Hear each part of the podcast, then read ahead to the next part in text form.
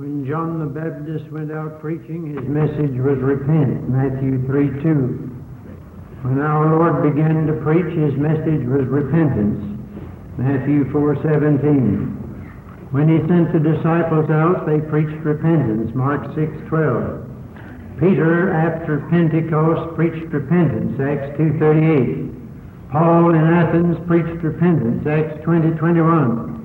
And our Lord called upon five of the seven churches in Asia to repent. The last word of our Lord to the church was not the Great Commission. The last word of our Lord to the church was repent. It's about the last thing the average church is willing to do, but it's his last word to the church. Have you noticed the alternatives to repentance in these five calls in Revelation? Repent, or I will remove, I will fight, I will kill, I will come as a thief, I will spew you out of my mouth. That doesn't sound like Jesus on first reading, but he said it. And these are the consequences that befall unrepentant Christians and churches. I've been preaching now for 53 years, and I've read bulletins galore announcing revivals and calling on people to visit and invite and sing and pray, and all of that's good. But I've looked in vain, generally, for what is so obvious in the New Testament that only a blind spot in our eye can account for such silence. Almost nothing's ever said about the need for repentance in the church, getting right with God and men. We'll do everything else. But the average so-called revival is generally a drive for more church members, leaving the present membership untouched. Where is the prophet among all the priests who will call the church to repentance. We assume that the present fellowship is in good shape, and we generally won't dare to touch the status quo with a 40 foot pole. The status quo needs to be unquoted pretty generally today. E.M.F. Ham said, Until we get some of God's people right, we cannot hope to get sinners regenerated. Sam Jones said, Until the church members of this city make restitution confess slander, forgive one another, forsaking worldliness, social drinking, gambling, and card playing, and other sins, they are not ready to lead sinners to Christ. Let us clean up ourselves, and sinners will be converted. I know that kind of preaching's out of style, but so are revivals, pretty general. when Mr. Moody went to England on his first campaign, he preached the grace of God. But when he went back the second time, Paul Moody, his son, says that he preached repentance because he had come to know that unless there was a genuine turning away from known sin in life and thought, there would be little permanency of change. B.H. Carroll said, I give it as my deliberate opinion that the Christian profession of today owes its lack of vital godliness, its absence from prayer meeting, its miserable semblance of missionary life, very largely to the fact that old fashioned repentance is so little preached. You can't put a big house on a little foundation. Preaching repentance is a thankless job. People like to go to great meetings where they get lost in the crowd. But stand in a local church where everybody knows everybody and call on deacons and Sunday school teachers and choir singers to get right with God and men. And you will understand what Joseph Parker meant when he said, The man whose sermon is repentance sets himself against his age and will be battered mercilessly by the age whose moral tone he challenges. There's but one end for such a man off with his head. You had better not preach repentance until you have pledged your head to heaven. So said Joseph Parker. The church must first repent. The majority of our membership give very little evidence of ever having been born again. And if you're what you've always been, you're not a Christian. A Christian, something new, a new creature. I could have led some people to the Lord if they hadn't joined the church. Too many of our people are living in sin, and we are bypassing sin. You remember after Joshua's defeated Ai, he could have said, Well, let's all throw our chins back and straighten out our shoulders and regroup and try it over. But they wouldn't have gotten anywhere because God said there is sin in the camp. Israel has sinned. Well, of course, it was Achan who had sinned, but Israel had sinned and they had to do something about it. Paul could have said to the church at Corinth, with all its troubles, people chasing pet preachers around, going to law, disorders at the Lord's table, one man living with the wrong woman, and so on. Paul could have said, Well, I know, but we've got a lot of good people, and I want to accentuate the positive. But Dr. Campbell Morgan says that he dealt with the carnalities first and then the spiritualities. I hear it said so often that all you have to do is preach love. Just preach love, and that'll take care of everything. Well, if that's true, why did Paul wait until the 13th chapter of 1 Corinthians before he got around to love? There's plenty of other things that needed to be attended to. Oh, I know they say things could be worse. Yes, they could, maybe, but I belong to the things could be better school, and not the things could be worse school. Beloved, we are trying to evangelize today with an unawakened an undedicated church, generally speaking.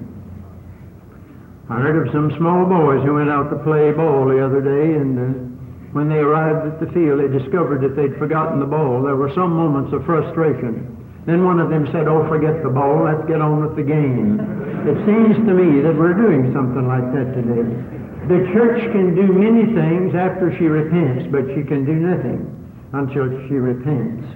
And I'm hearing it said sometimes in high places, let's forget our faults and failings, all our theological differences and our worldliness and close ranks and march ahead. That sounds good. But one traitor in the ranks can do more harm than 500 enemies out front.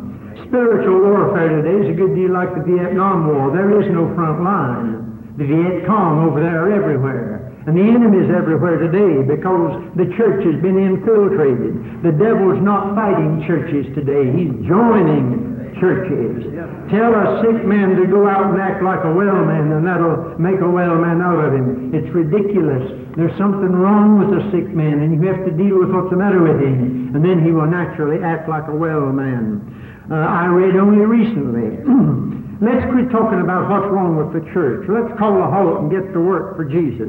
Suppose our linen isn't spotless. Let's get our eyes on the robes of Christ. Now that sounds good. It's absolutely misleading. I remember that it was said of the church at Sardis that there are a few who have not defiled their garments. I remember something about keeping oneself unspotted from the world. I know that Christ is our righteousness, yes, but we must not only have righteousness on us, we must have it in us.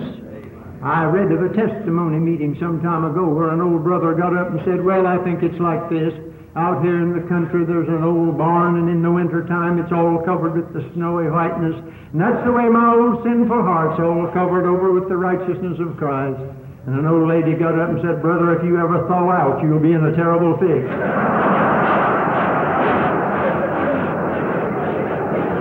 I believe in righteousness in you as well as on you. I believe that your position up there and your condition down here and your standing up there and your state down here ought to correspond. And while we cannot be faultless, we can be blameless in this present world. I know the book says, put on the Lord Jesus Christ, but what's the next line? Make not provision for the flesh. I know that we ought to preach the grace of God, but what does grace teach us? That denying ungodliness and worldly lust, we should live soberly, righteously, and godly in this present world. I know we ought to preach the promises of God, but I believe that after we preach the promises of God, we ought to move right on in 2 Corinthians 7 1 and say, Having therefore these promises, dearly beloved, let us cleanse ourselves from all filthiness of the flesh and spirit. I know we're not to judge people. I know the Lord knows them that are His. I'm glad He does. Otherwise, some of them would be pretty hard to identify. But the verse goes on to say, Let every one that nameth the name of Christ depart from iniquity. One of our best writers who has lately gone on to be with the Lord said this The popular notion that the first obligation of the church is to spread the gospel to the uttermost part of the earth is false. Her first obligation is to be spiritually worthy to spread it. Our Lord said, Go ye, but He first said, Tarry ye. He said evangelical Christianity is now tragically below the New Testament standard. Worldliness is accepted as part of our way of life. Our religious mood is social instead of spiritual. We've lost the art of worship. We are not producing saints. Our models are successful businessmen, celebrated athletes, and theatrical personalities. We carry on our religious activities after the methods of the modern advertiser. Our homes have been turned into theaters, our literature is shallow, and our hymnody borders on sacrilege, and scarcely anyone appears to care. We must have a better kind of Christian soon, or within another half century we may have no true Christianity at all. Increased numbers of demi-Christians is not enough. We must have a reformation. And Dr. Criswell said the other day, our church and denomination are beginning to die. Christianity will be practically non-existent by the year 2000 with the present tendency. The first business of the church is not to evangelize, but to get ready to evangelize. There's no use trying to excite an unprepared, undedicated mob of church members to rush into a business for which they are not ready in mind or in heart a Gideon's 32,000 without training, a carnal mixed multitude, uh, unacquainted with spiritual warfare, knowing little about it and carrying less. Our first business is to produce a better grade of Christians before we add more names to the roll. We need seriously to ponder Matthew 23, 15, where our Lord said to the play actors, the hypocrites, the Pharisees, Ye compass sea and land to make one proselyte, and when he is made, ye make him twofold more the child of hell than yourselves. Now, after all, the Pharisees had some good points. Our Lord said, Do as they say. They sit in Moses' seat. They read the scriptures, they prayed, they went to God's house, they tithed, they lived separated lives. They were anxious to preserve religion in Israel. There was a time when winning converts to the religion of Moses was good and the right thing to do. But religion had become institutionalized, and now they were propagating a dead faith. And every new convert was both a lost heathen and a lost Jew. Generally, and there are exceptions, of course, that prove the rule, but generally, we are propagating a subnormal, degenerate brand of Christianity. And Dr. Finley is absolutely right when he says we're developing a massive number of 20th century Pharisees active in religious work without being motivated by the Spirit of God. It's much easier to make Pharisees than it is to make Christians. And unless the church repents and has a complete overhauling, and I don't mean a tune-up job, but a complete overhauling, our evangelistic and missionary drives may only add a multitude of proselytes, just like the crowd we already have for the most part. For like produces like, and it is possible that many may be twofold more the child of hell, an unsaved pagan and an unregenerated church member. Worldly churches produce more worldly members. Churches weak or unsound in doctrine produce more of the same kind. Churches that operate in the energy of the flesh instead of the Holy Spirit produce more of the same kind. We must improve the quality of our churches, for converts tend to take on and reproduce the qualities of the churches that convert them. It's not enough to get excited and rush out to add a host of new proselytes. Any worldly cult or organization can do that. Our first business is to get the church ready to evangelize. Don't forget, brethren, that our Lord said in Acts 1 8, not Ye shall bear witness. He said, Ye shall be witness. Now, we're trying to get some folks to go out and bear witness when they've never learned to be a witness. They aren't what they're talking about. After all, the word Christian is both a noun and an adjective. And we need more Christian Christians. We're a little weak on the adjective. Of course, the church needs to get out into the world. We didn't have to read Bonhoeffer to find that out. We've known that ever since the Lord said, As thou hast sent me into the world, even so have I sent them into the world.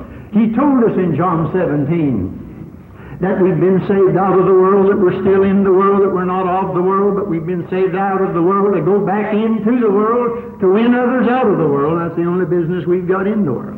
That's the setting. I know that we're the salt of the earth. But uh, salt never did anybody any good in a salt cellar. We're building million dollar salt cellars all over America today, and they're necessary. But the salt has to be shaken out, as the early church was scattered in all directions from Jerusalem, into the decaying carcass of a putrefying society in order to be effective. The other day, somebody was being shown over a brand new church building, and uh, the man who was directing the tour said, I tell you, this is a remarkable church. Said it's so insulated that you never hear a sound from the outside. That's the trouble. We're not hearing the call of a lost world. We're not hearing the need of the world today.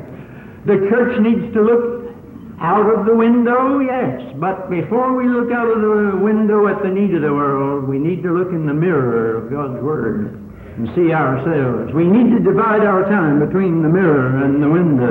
After all, it's after Isaiah saw God and saw himself. And God said, Now go tell this people. My Bible says it is time for thee, Lord, to work. Sow to yourselves in righteousness, reap in mercy, break up your fallow ground. It is time to seek the Lord till he come and rain righteousness upon you. It's time for God to work, that's God's business. It's time to seek the Lord, that's our business. We need to break up the fallow ground. Fallow ground is unproductive because it's undisturbed.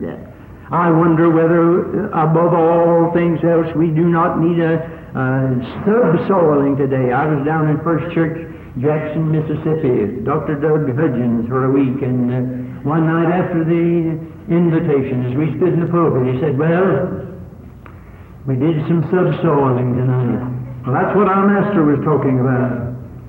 I like the homely figures out of the Word of God. Moab hath settled on his lees and hath not been emptied from vessel to vessel.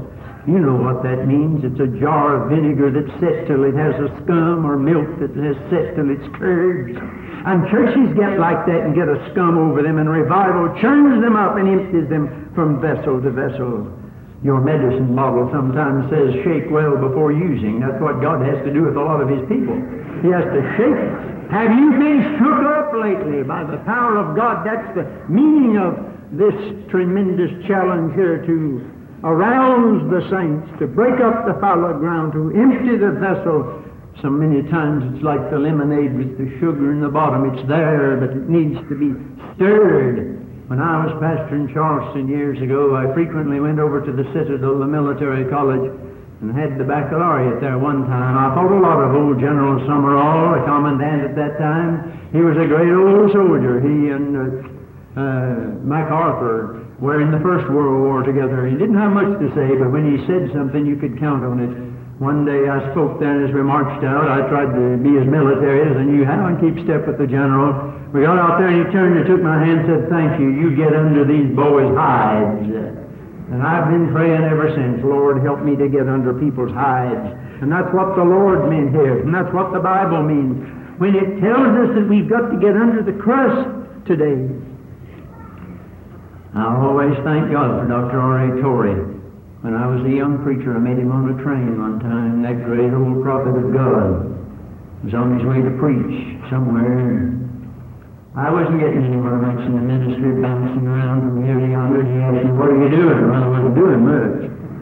I had a rough time giving him my report. He said, young man, make up your mind on one thing and stay with it. And I go up to Montrose, Pennsylvania every few summers where he lived and where he's buried, and I climb the hill and look at the epitaph on his tombstone. I fought a good fight.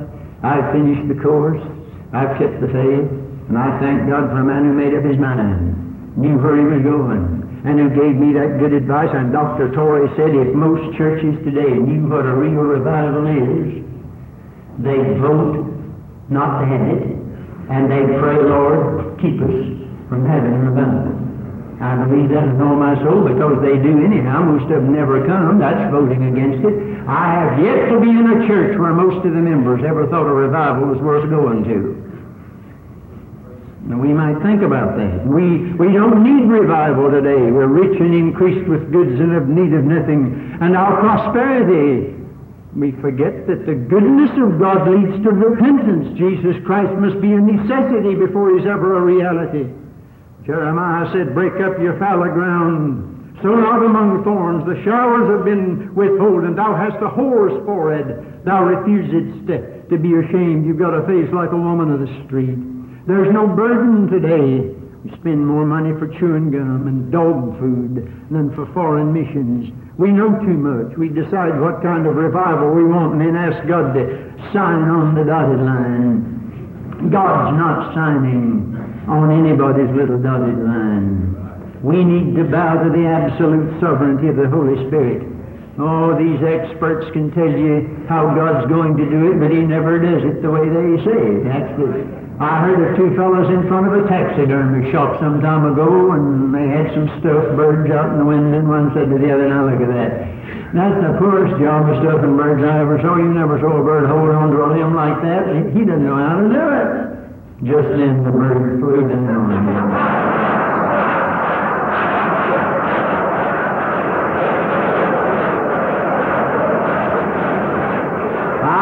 Have seen the experts say God can't do it this way, God won't do it this way, and then God does do it that way. God is sovereign. God will do it any way He pleases, and it's up to us to get in line with the purpose of God. And now, beloved, there is, there is a heavenly bird that needs to fly down. In vain we tune our formal songs, in vain we strive to rise. Hosannas languish on our tongues and our devotion dies.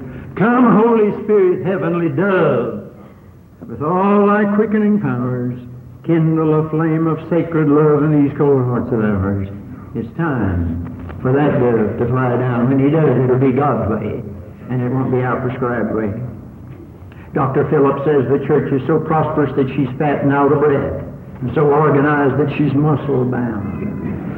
Out of breath. I like that term. Some time ago, Reader's Digest had quite an article on deep breathing. Went on to say that you and I use very little of our lungs. Of course, we all know that. We, we really live by gasps of air.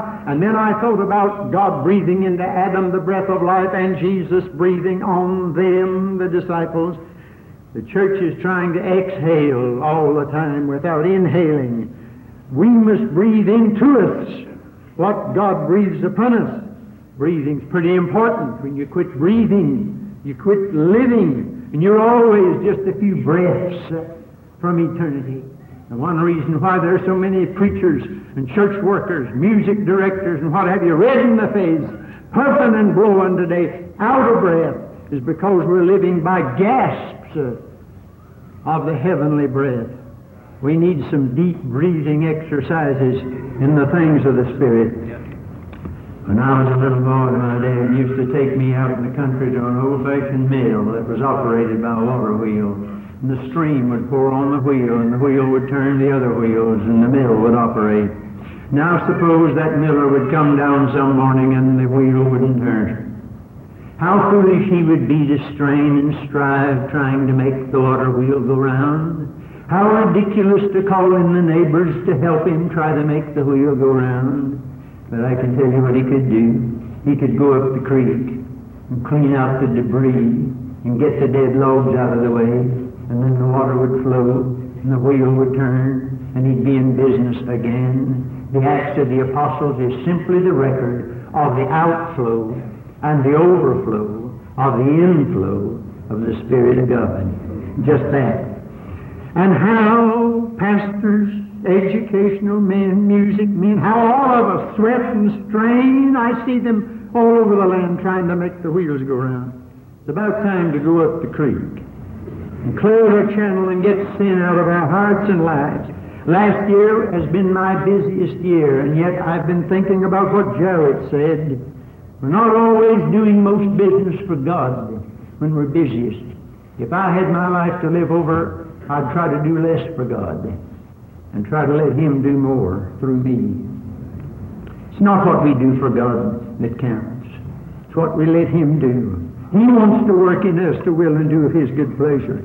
And our responsibility is only our response to His ability. You say that's passing the buck to God. Oh no, you'll work harder than ever. But it'll be the overflow and the outflow of the inflow of His Spirit. When D.L. Moody first started out as a Christian, they called him Crazy Moody. He was a huge man. He was built like an ox. He had so much strength that he could wear out a dozen men. They called him Crazy Moody, and he tried to turn the world upside down uh, by main strength and awkwardness, really. But in his heart, he wanted to do the will of God, and he was conscious of a need of a deeper filling of the Spirit of God. And finally, he came to such an experience. Then he said this, and I never had read it until the new biography came out by Pollock. Moody said, I was all the time carrying water in buckets. Now I have a river that carries me. Oh, dear preacher tonight, Dear church worker, tell me the truth. Aren't you carrying buckets of water and wearing yourself to a frazzle?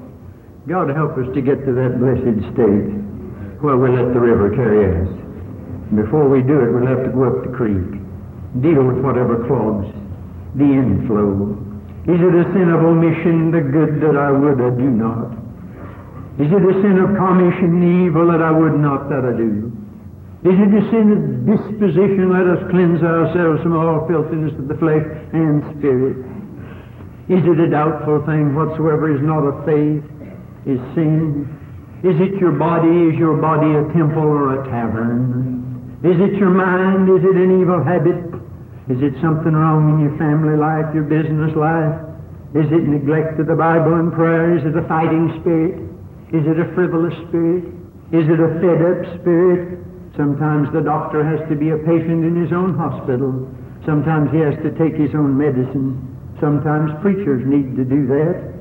Are we critical? Will you confess it? Will you forsake it? Whoso covereth his sin shall not prosper. Whoso confesseth and forsaketh them shall have mercy. It's one thing to ask God to take away our sins. It's another thing to put away our sins. But if we confess our sins, He's faithful and just to forgive us and to cleanse us from all unrighteousness. It is time to go up the creek in the churches of America. The church must first repent.